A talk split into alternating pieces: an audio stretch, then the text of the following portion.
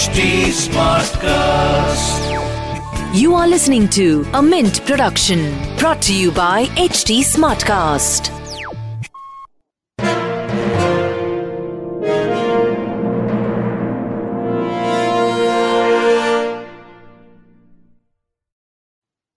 Hello and welcome to a special series that we're kicking off ahead of the Union Budget in 2021 on Mint. This is a pivotal budget and moment for all economy and economic policy watchers. As India closes up this year, we are in the throes of a technical recession. It is true that there have been very nascent signs of growth cropping up across the Indian economic landscape. Equally, though, it's true that at this point, every step matters and every step is crucial. What should the finance minister consider and what might be the key imperatives as we aim to build back this economy? Could 21 or 2021 be the make or break moment for us? That's what we're going to discuss over the course of the next few conversations. The first one today is an extremely interesting one and one that brings out a very wide range of opinions. Should India look to open up its economy? Should it look to get back into the global track and actually start pushing harder on exports? Or should it go with a track that it's moved to in the last couple of years where it's become more protectionist in nature? The atmanirbhar scheme, of course, will key focal point for the budget. But will that be the track the finance minister chooses to take in an environment where she needs to scale up uh, India's economic prospects and growth, of course? Joining me to debate that and to talk about that is an all star panel that knows this subject and many others around the economy fairly well. Let me introduce them to you. Saon Ray, who's senior fellow at ICRIER, joins in to talk to me. Uh, Santosh Pai, who's partner at Link Legal, and understands the landscape with respect to the India China imperatives very well. Ajit Ranade, um, an economic face that needs no introduction, president and chief economist at the Aditya Birla Group, and Samiran Chakraborty, who's chief economist um, for India at Citigroup. I welcome all of you. Thank you for joining in. Let me dive straight into it. Uh, Dr. Ranade, first word with you. I want to take a couple of steps back to February 2018, where the then Finance Minister Arun Jaitley rose to present his budget. And within that, they lay a surprise. There was a much more protectionist nature to his budget. In fact, um, if I have the number correct, there was a customs duty raise on as many as 46 items. I want you to walk us through that period in 2018 to where we are now in terms of whether or not you think those decisions have done uh, something good or have made a major step forward either for manufacturing or for India's export potential.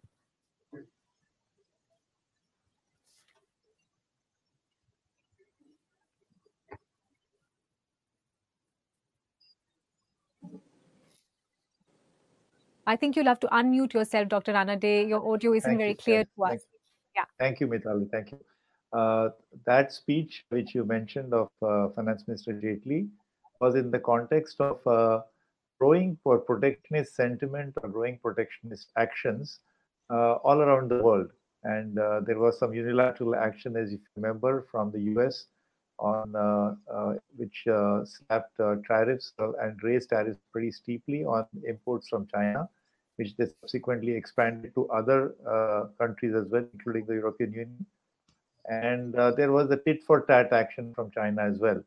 So uh, uh, it, it seemed as if uh, the the world was entering into a somewhat more prote- protectionist uh, phase. Of course, partly concerned because of the domestic employment and industrial situation. And in India, also, I think what is happening is that, as you know, we the trade remedies that we have been using, and especially for countries where imports are coming into India at uh, below cost of production, and that trend was increasing, and therefore, uh, and the and the remedy for that was uh, anti-dumping duties, which is actually quasi-judicial procedure that you got to demonstrate, you got to give evidence, there are hearings, there are counter hearings, and the whole process takes six to nine months. Uh, there are of course other remedies available which don't take as long. So the context was that uh, of raising. But indeed, it was uh, somewhat of a surprise, and economists, of, of course, were not exactly enthused because the long journey of uh, steadily decreasing tariffs uh, from early 1991, I think we saw uh, this was kind of a reversal. And I believe uh, from 2013 onwards, not just 18, uh, if you look at the last five, six years, the overall average tariffs have gone up by five percentage points. So it's not only that speech, but that trend has been seen over the last five, six years. And hmm. that is, I would say, a little worrying because uh, all said and done, uh, India's exports also have an import content. So to the extent that when we increase import tariffs, we also make the production of those export items to the extent that these imports are on intermediate goods which go in production of exports. To that extent, also uh, there's an increase in uh, in in cost of production, and therefore it can be uh, you know it can be like a de facto export tax. So we have to be mm. careful and selective and strategic about these uh, protectionist actions. Saon, let me draw you into this conversation, uh, you know, on exactly the point that Dr. Ranade raised, which is that an import tariff is basically equal to an export tax. Uh, do you get the sense that there is going to be a major pivot from that stance for, for the finance minister or for this government going into next year's budget? Uh, so the thing is that imports, um, if you look at the our basket of imports, a large part of it is actually intermediate imports. So the point okay. that Dr. Ranade was making is that if you increase the import tariffs on those items, we are actually making the goods more expensive and hurting your competitiveness in a market where you are already not being able to compete with some countries and some goods like you know in tech, uh, garments you're not being able to compete with vietnam or china uh, with bangladesh. This is a bad thing. Um, uh, but then uh, see uh, india has always uh, increased its imp- customs duties through its budget.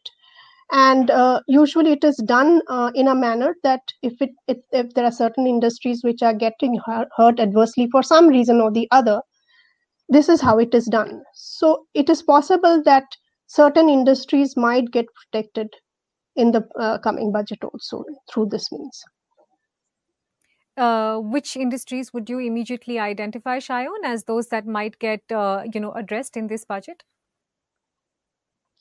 So um, also, uh, if you look at the PLI scheme which has come about, uh, uh, yeah. it has already talked about uh, you know um, protecting ten sectors, and um, of all the schemes that of all the sectors that have been identified, uh, particularly, I think textiles stand out because there uh, there is need some for some protection as uh, we make more and more PPE and um, those kind of items. So it is possible that these sectors might get uh, protected. Mm. Samiran, uh, what form and shape do you think the narrative might take this time round? Because you know, I'm I'm quoting from what uh, the principal advisor for the Dep- Department of Economic Affairs has said, and he says, and I quote: "Atmanirbhar Bharat scheme is not to be mistaken as an import substitution policy. Uh, it, it tends to be seen as that. How do you think the two can deviate? Can we have the best of both worlds, where we are trying to create this kind of uh, you know space for domestic manufacturers, but we also have international aspirations or global aspirations via greater exports? Uh, so I guess the, the, question really is that uh, what's different in this import substitution versus the pre-1990s import substitution, which we all economists are worried about because we have well documented that uh, that pre-1990s uh, import substitution led to a lot of inefficiencies uh, which pushed our growth back, right? So, I mean, my view, what is changing is that while uh, the trade account the government is became, becoming selectively protectionist, and I'm using the word selectively and tactically uh, quite consciously. Uh, but on the other hand, the capital account is becoming more and more open. And I think that's the counterbalance that the government is looking at. That if the domestic industry becomes inefficient, complicit under the tariff umbrella, then there's a potential of uh, takeover by uh, global companies. And that threat of takeover would not make the domestic uh, manufacturers become inefficient uh, despite the tariff protection that is being given to them. As long as this model works, it's a very interesting uh, combination that we are trying. Uh, but um, there is always that uh, fear that once you are on this path, there's a slippery slope and demand for from more and more industries will come in uh, for these kind of protections. And once you combine that with the fiscal incentives that the government is giving, then uh, the overall protectionist tendency would come even more than what the simple tariff and non-tariff barriers suggest. Mm. Uh, Santosh, this is a good and opportune moment for you to jump in. Much of this narrative has also been built because of escalating tensions between India and China. But if you had to look at the numbers, India at this point accounts for only 3% of China's exports, less than 1% of its imports. Um, in in contrast though a lot of the imports that come in are, are, extremely essential for indian industry whether it's pharmaceutical ingredients or more recently as we saw there is a shortage of semiconductors. It affects the auto industry as well.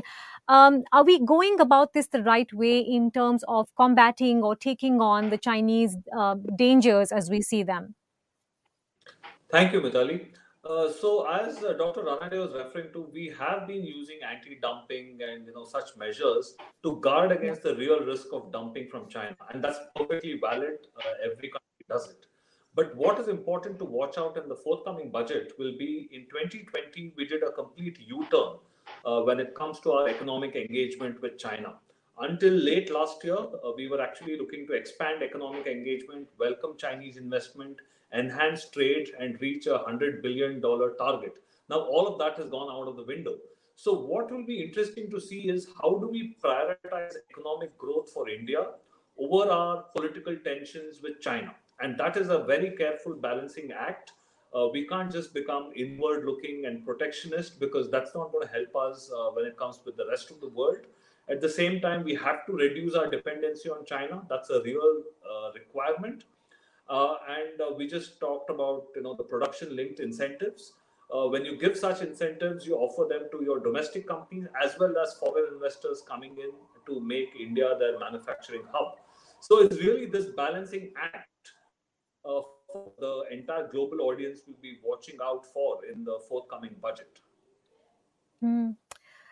Dr. Ranade, even as we aim to or hope to build domestic manufacturing, uh, it is a truth, is it not, that growth and exports for any emerging market economy are Siamese twins. They have to go together in order for us to achieve or even aspire to get back to that percent growth.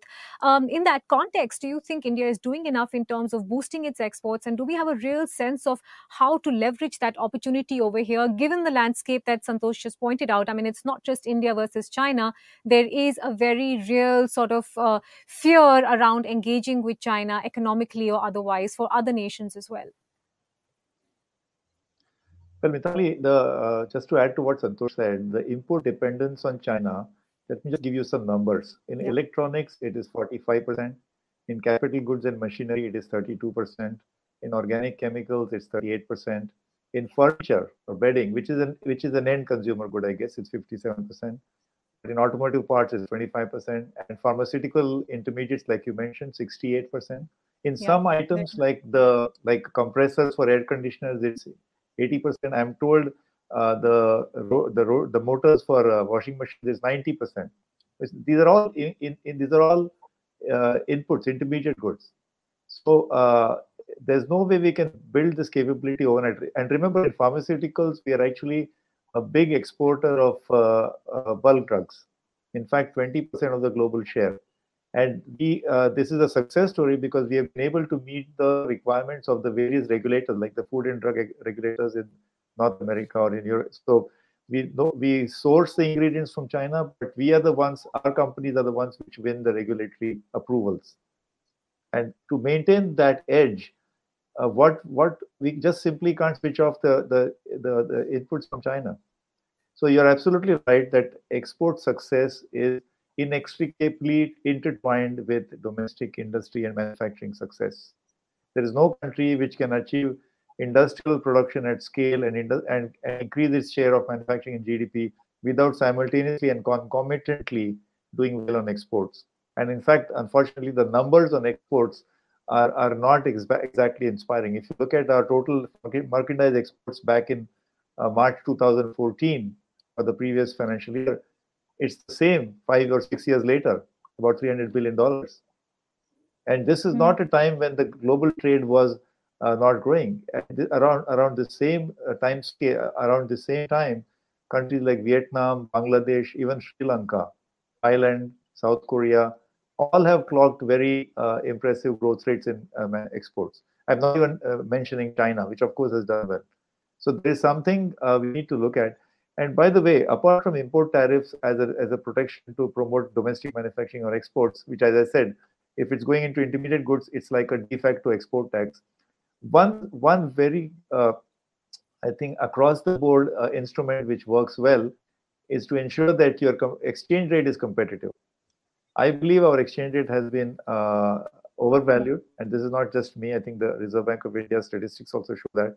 So if it, if if we were a little more alert about that, that you know a five percent uh, depreciation in the exchange rate across the board is equivalent to like a, a tariff protection of five percent. So we have ignored that one particular important instrument of contributing competitiveness. And there are of course other export promotion measures, but this is one I think one important element in our export mm. strategy. Uh, Samiran, let me get your thoughts in on that, specifically on currency, because I know you've uh, kept a very careful eye on currency movements. Do you agree with what Dr. Ranade just said? And uh, do you, you know, do you think that the time has come to create a shift, at least in terms of how we approach our currency, if not how we are approaching our export policy? So our analysis seems to suggest that imports are more responsive to the exchange rate than exports in the Indian context. Uh, there could be uh, many reasons uh, behind that. One of the reasons is, as Dr. Ranade in the beginning was mentioning, that a lot of exports have imported components into. Uh, so, in a sense, the exchange rate then becomes hostile for them. Uh, but uh, the bigger question that we are all grappling with now is that even if for the moment we we can't go back in history and change our exchange rate. Uh, but looking forward, uh, our estimate is that for the next four to five years, uh, the current account deficit, which over the last decade was averaging 2.3% of GDP, is going to be less than 1% over a five year period uh, consistently. Uh, that kind of structural improvement in current account combined with huge amount of capital flows that we are getting uh, would mean that the balance of payment surplus is going to be somewhere between 65 to 80 billion dollars every year for the next five years. How do you ensure that your currency is not appreciating with that kind of delusion uh, balance of payment surplus? Is I think a massive policy challenge that we will be uh, grappling with. Uh, it's obviously much easier to say that we should have a relatively undervalued currency if we want to follow this uh, path of uh, partly import substitution and partly export promotion. But to deliver on that uh, is not going to be easy uh, given the kind of BOP projections that we are making right now. Mm. Saon, I want to sort of, uh, you know, shift this conversation a little bit to what the thrust of what we've been hearing from the government is, which is basically that they want to push manufacturing. Uh, you know, we've heard that by way of what they had to say for the PLI scheme as well. Uh, 25% of GDP or so is the target. But if you looked at the numbers, and even if you sort of, you know, refix the target for a decade from now, for 2030, is import substitution really going to do a lot to muscle up manufacturing for us? What's going wrong with the nerve center of manufacturing in India? Because it has actually been on the decline, uh, you know, since 2012. Um, yeah, so um, know, the manufacturing sector in India, uh, in terms of employment, it has not grown. In fact, for the last uh, 30 40 years it has in fact remained stable at about you know 18 19 percent. Uh, but in terms of value added it has definitely grown. And uh, when we compare numbers we sometimes miss this point that uh, we have in fact manufacturing strength not in low skilled manufacturing which countries like uh, some of our competitors are always pointing out. Uh, I mean, Vietnam and Bangladesh typically. In garments, we don't. But we do have competitive manufacturing in very many sectors. Automobiles, for example, pharmaceuticals, for example. We are suppliers of generic drugs to the entire world. So it is uh, the problem is that as far as manufacturing is concerned, we've not had a consistent policy, and imp- definitely import substitution is not going to help. Now, the reason why we have not been able to push up manufacturing is also linked to the fact that we have not been able to integrate into the global value chains, the regional value chains yeah. of Asia. And uh, again, there basically, uh, so if you, uh, the importance of imports becomes very important in that. In order to export, you need to import. And uh, uh, because you're part, if you're part of the chain, you're importing c- certain things, intermediate imp- uh, imports, and then you are processing them and then exporting. If you are part of the chain, then both your imports as well as your exports in that product will be high. Diamonds, for example, India processes a lot of finished diamonds. We are ex- importing the raw material and exporting them. So there are certain, I mean, in fact, gems and jewelry is a very important export uh, uh, ex- export earner for us. Uh, Correct. but the main issue is that what are the low skill manufacturing that we can encourage? Because therein lies the problem of solving our employment. So we don't have to see this only in terms of you know what we can do in uh, as far as um, sophisticated manufacturing, which we are doing actually very uh, comfortably and very well.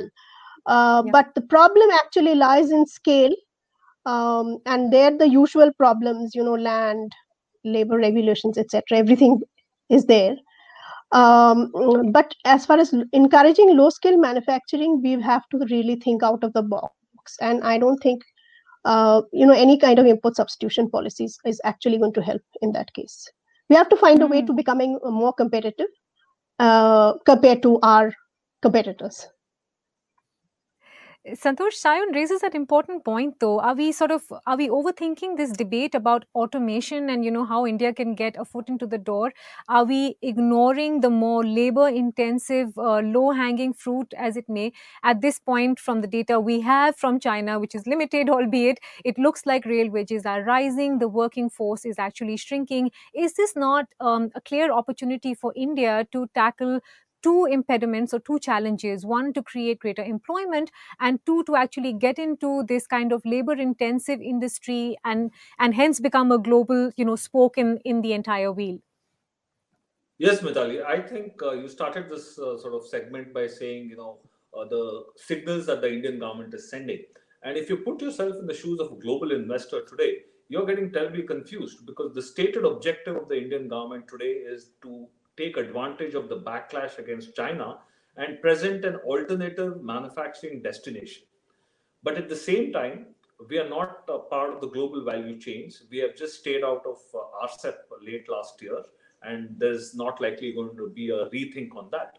So, for a global investor who wants to come to India, there are three questions. You look at feasibility, profitability, and also the ease of business. Now, admittedly, we are doing very well on the ease of business. We have, you know, zoomed up the rankings because that is, you know, possible.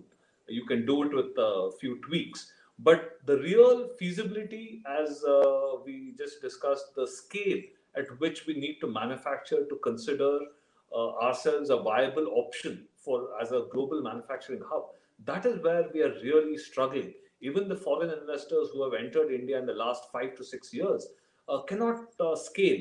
Uh, they either find difficult to recruit the right type of talent uh, in terms of workers and skills, or you know land acquisition or uh, logistics within the country, uh, the demonetization, the GST.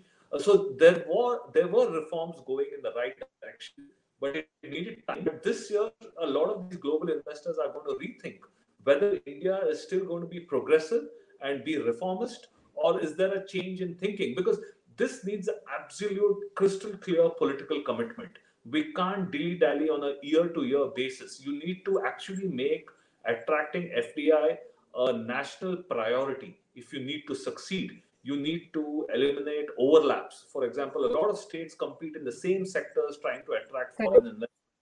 Uh, special economic zones. I mean, there's a huge debate around that. More than 50% of our special economic zones are IT parks or IT companies. So there's a lot we can do to improve the ease of manufacturing to uh, to uh, make India a viable option on the global stage. Mm. Uh, by the way, halfway mark into our conversation, I must tell our guests as well that there's questions that are pouring in. So I will be throwing a couple of curveballs from our viewers to you. Be prepared for that. Uh, Dr. Ranade, you know, on the point that you were making about India versus where it sits in Asia, you're right. I mean, at this point, we have trade deficits with pretty much every country in South Asia. And I cannot have a conversation about India's export potential without discussing the very prickly um, RCEP do you think it was a missed opportunity for India, or do you believe that India is waiting for a more opportune moment to get into that kind of agreement? We already have a free trade agreement with 10 members of ASEAN.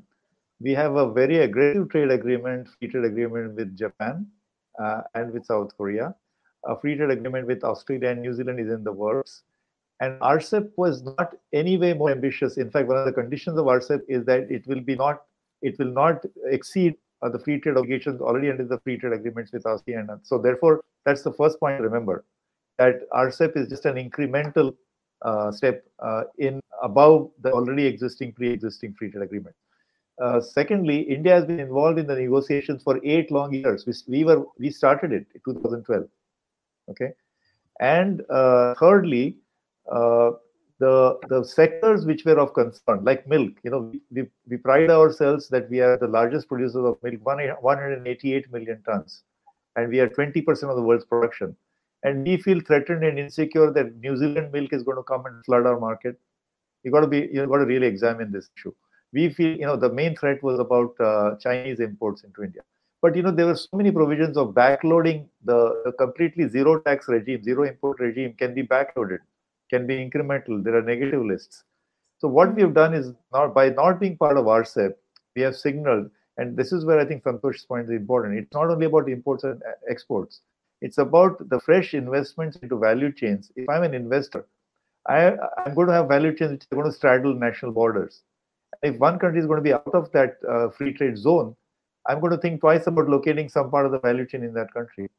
And this is the important part about manufacturing strategy and exports that it's no longer about finished goods or import substitution.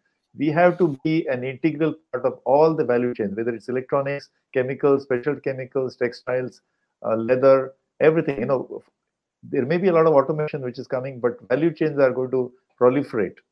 And by not being in RCEP, mm-hmm. we are missing the opportunity of uh, investments coming into value chains. I think mm-hmm. the my, my short answer is uh, we should act. We should still. the door is open, and uh, we yeah. can uh, we can address the concerns of the main concern is about China. We can address that concern, and uh, I think we, we, will stand to benefit. Especially, don't look at imports and export. Look at the investment opportunities also. I have a follow up. I have a follow up question to that actually, Dr. Ranade, because many, uh, you know, economic policy watchers, people who have been part of, you know, government and policy formation, also root the fact that India was missing its opportunity to stand up to China, because a lot of the other members within the RCEP felt that getting India in would be a counterbalancing force where India could actually speak out against policies that seemed too heavily leaning against China. Um, in that as well, do you think we missed an opportunity to really come th- up and you know stand shoulder to shoulder with our neighbor?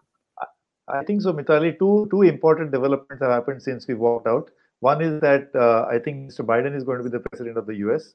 and therefore the U.S. may have a rethink about its walkout from TPP, the Trans-Pacific Partnership. So if the U.S. walks back and into that 12-member, uh, you know, very very aggressive free trade agreement. Secondly, in the Quad, we have this new notion called the Quad, which is a geopolitical uh, construct of four nations: India, yes, Australia, Japan but Australia and Japan have already joined RCEP.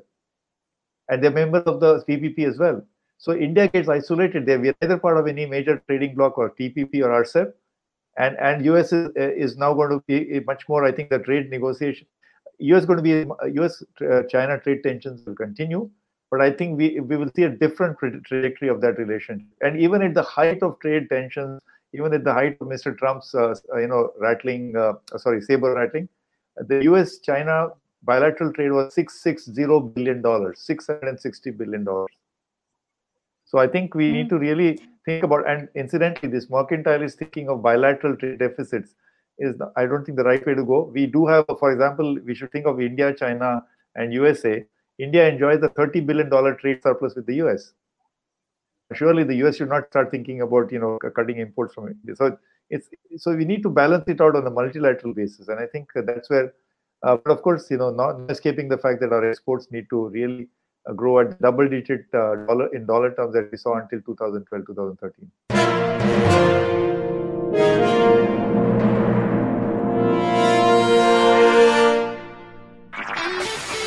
This was a Mint production brought to you by HT Smartcast. HT Smartcast.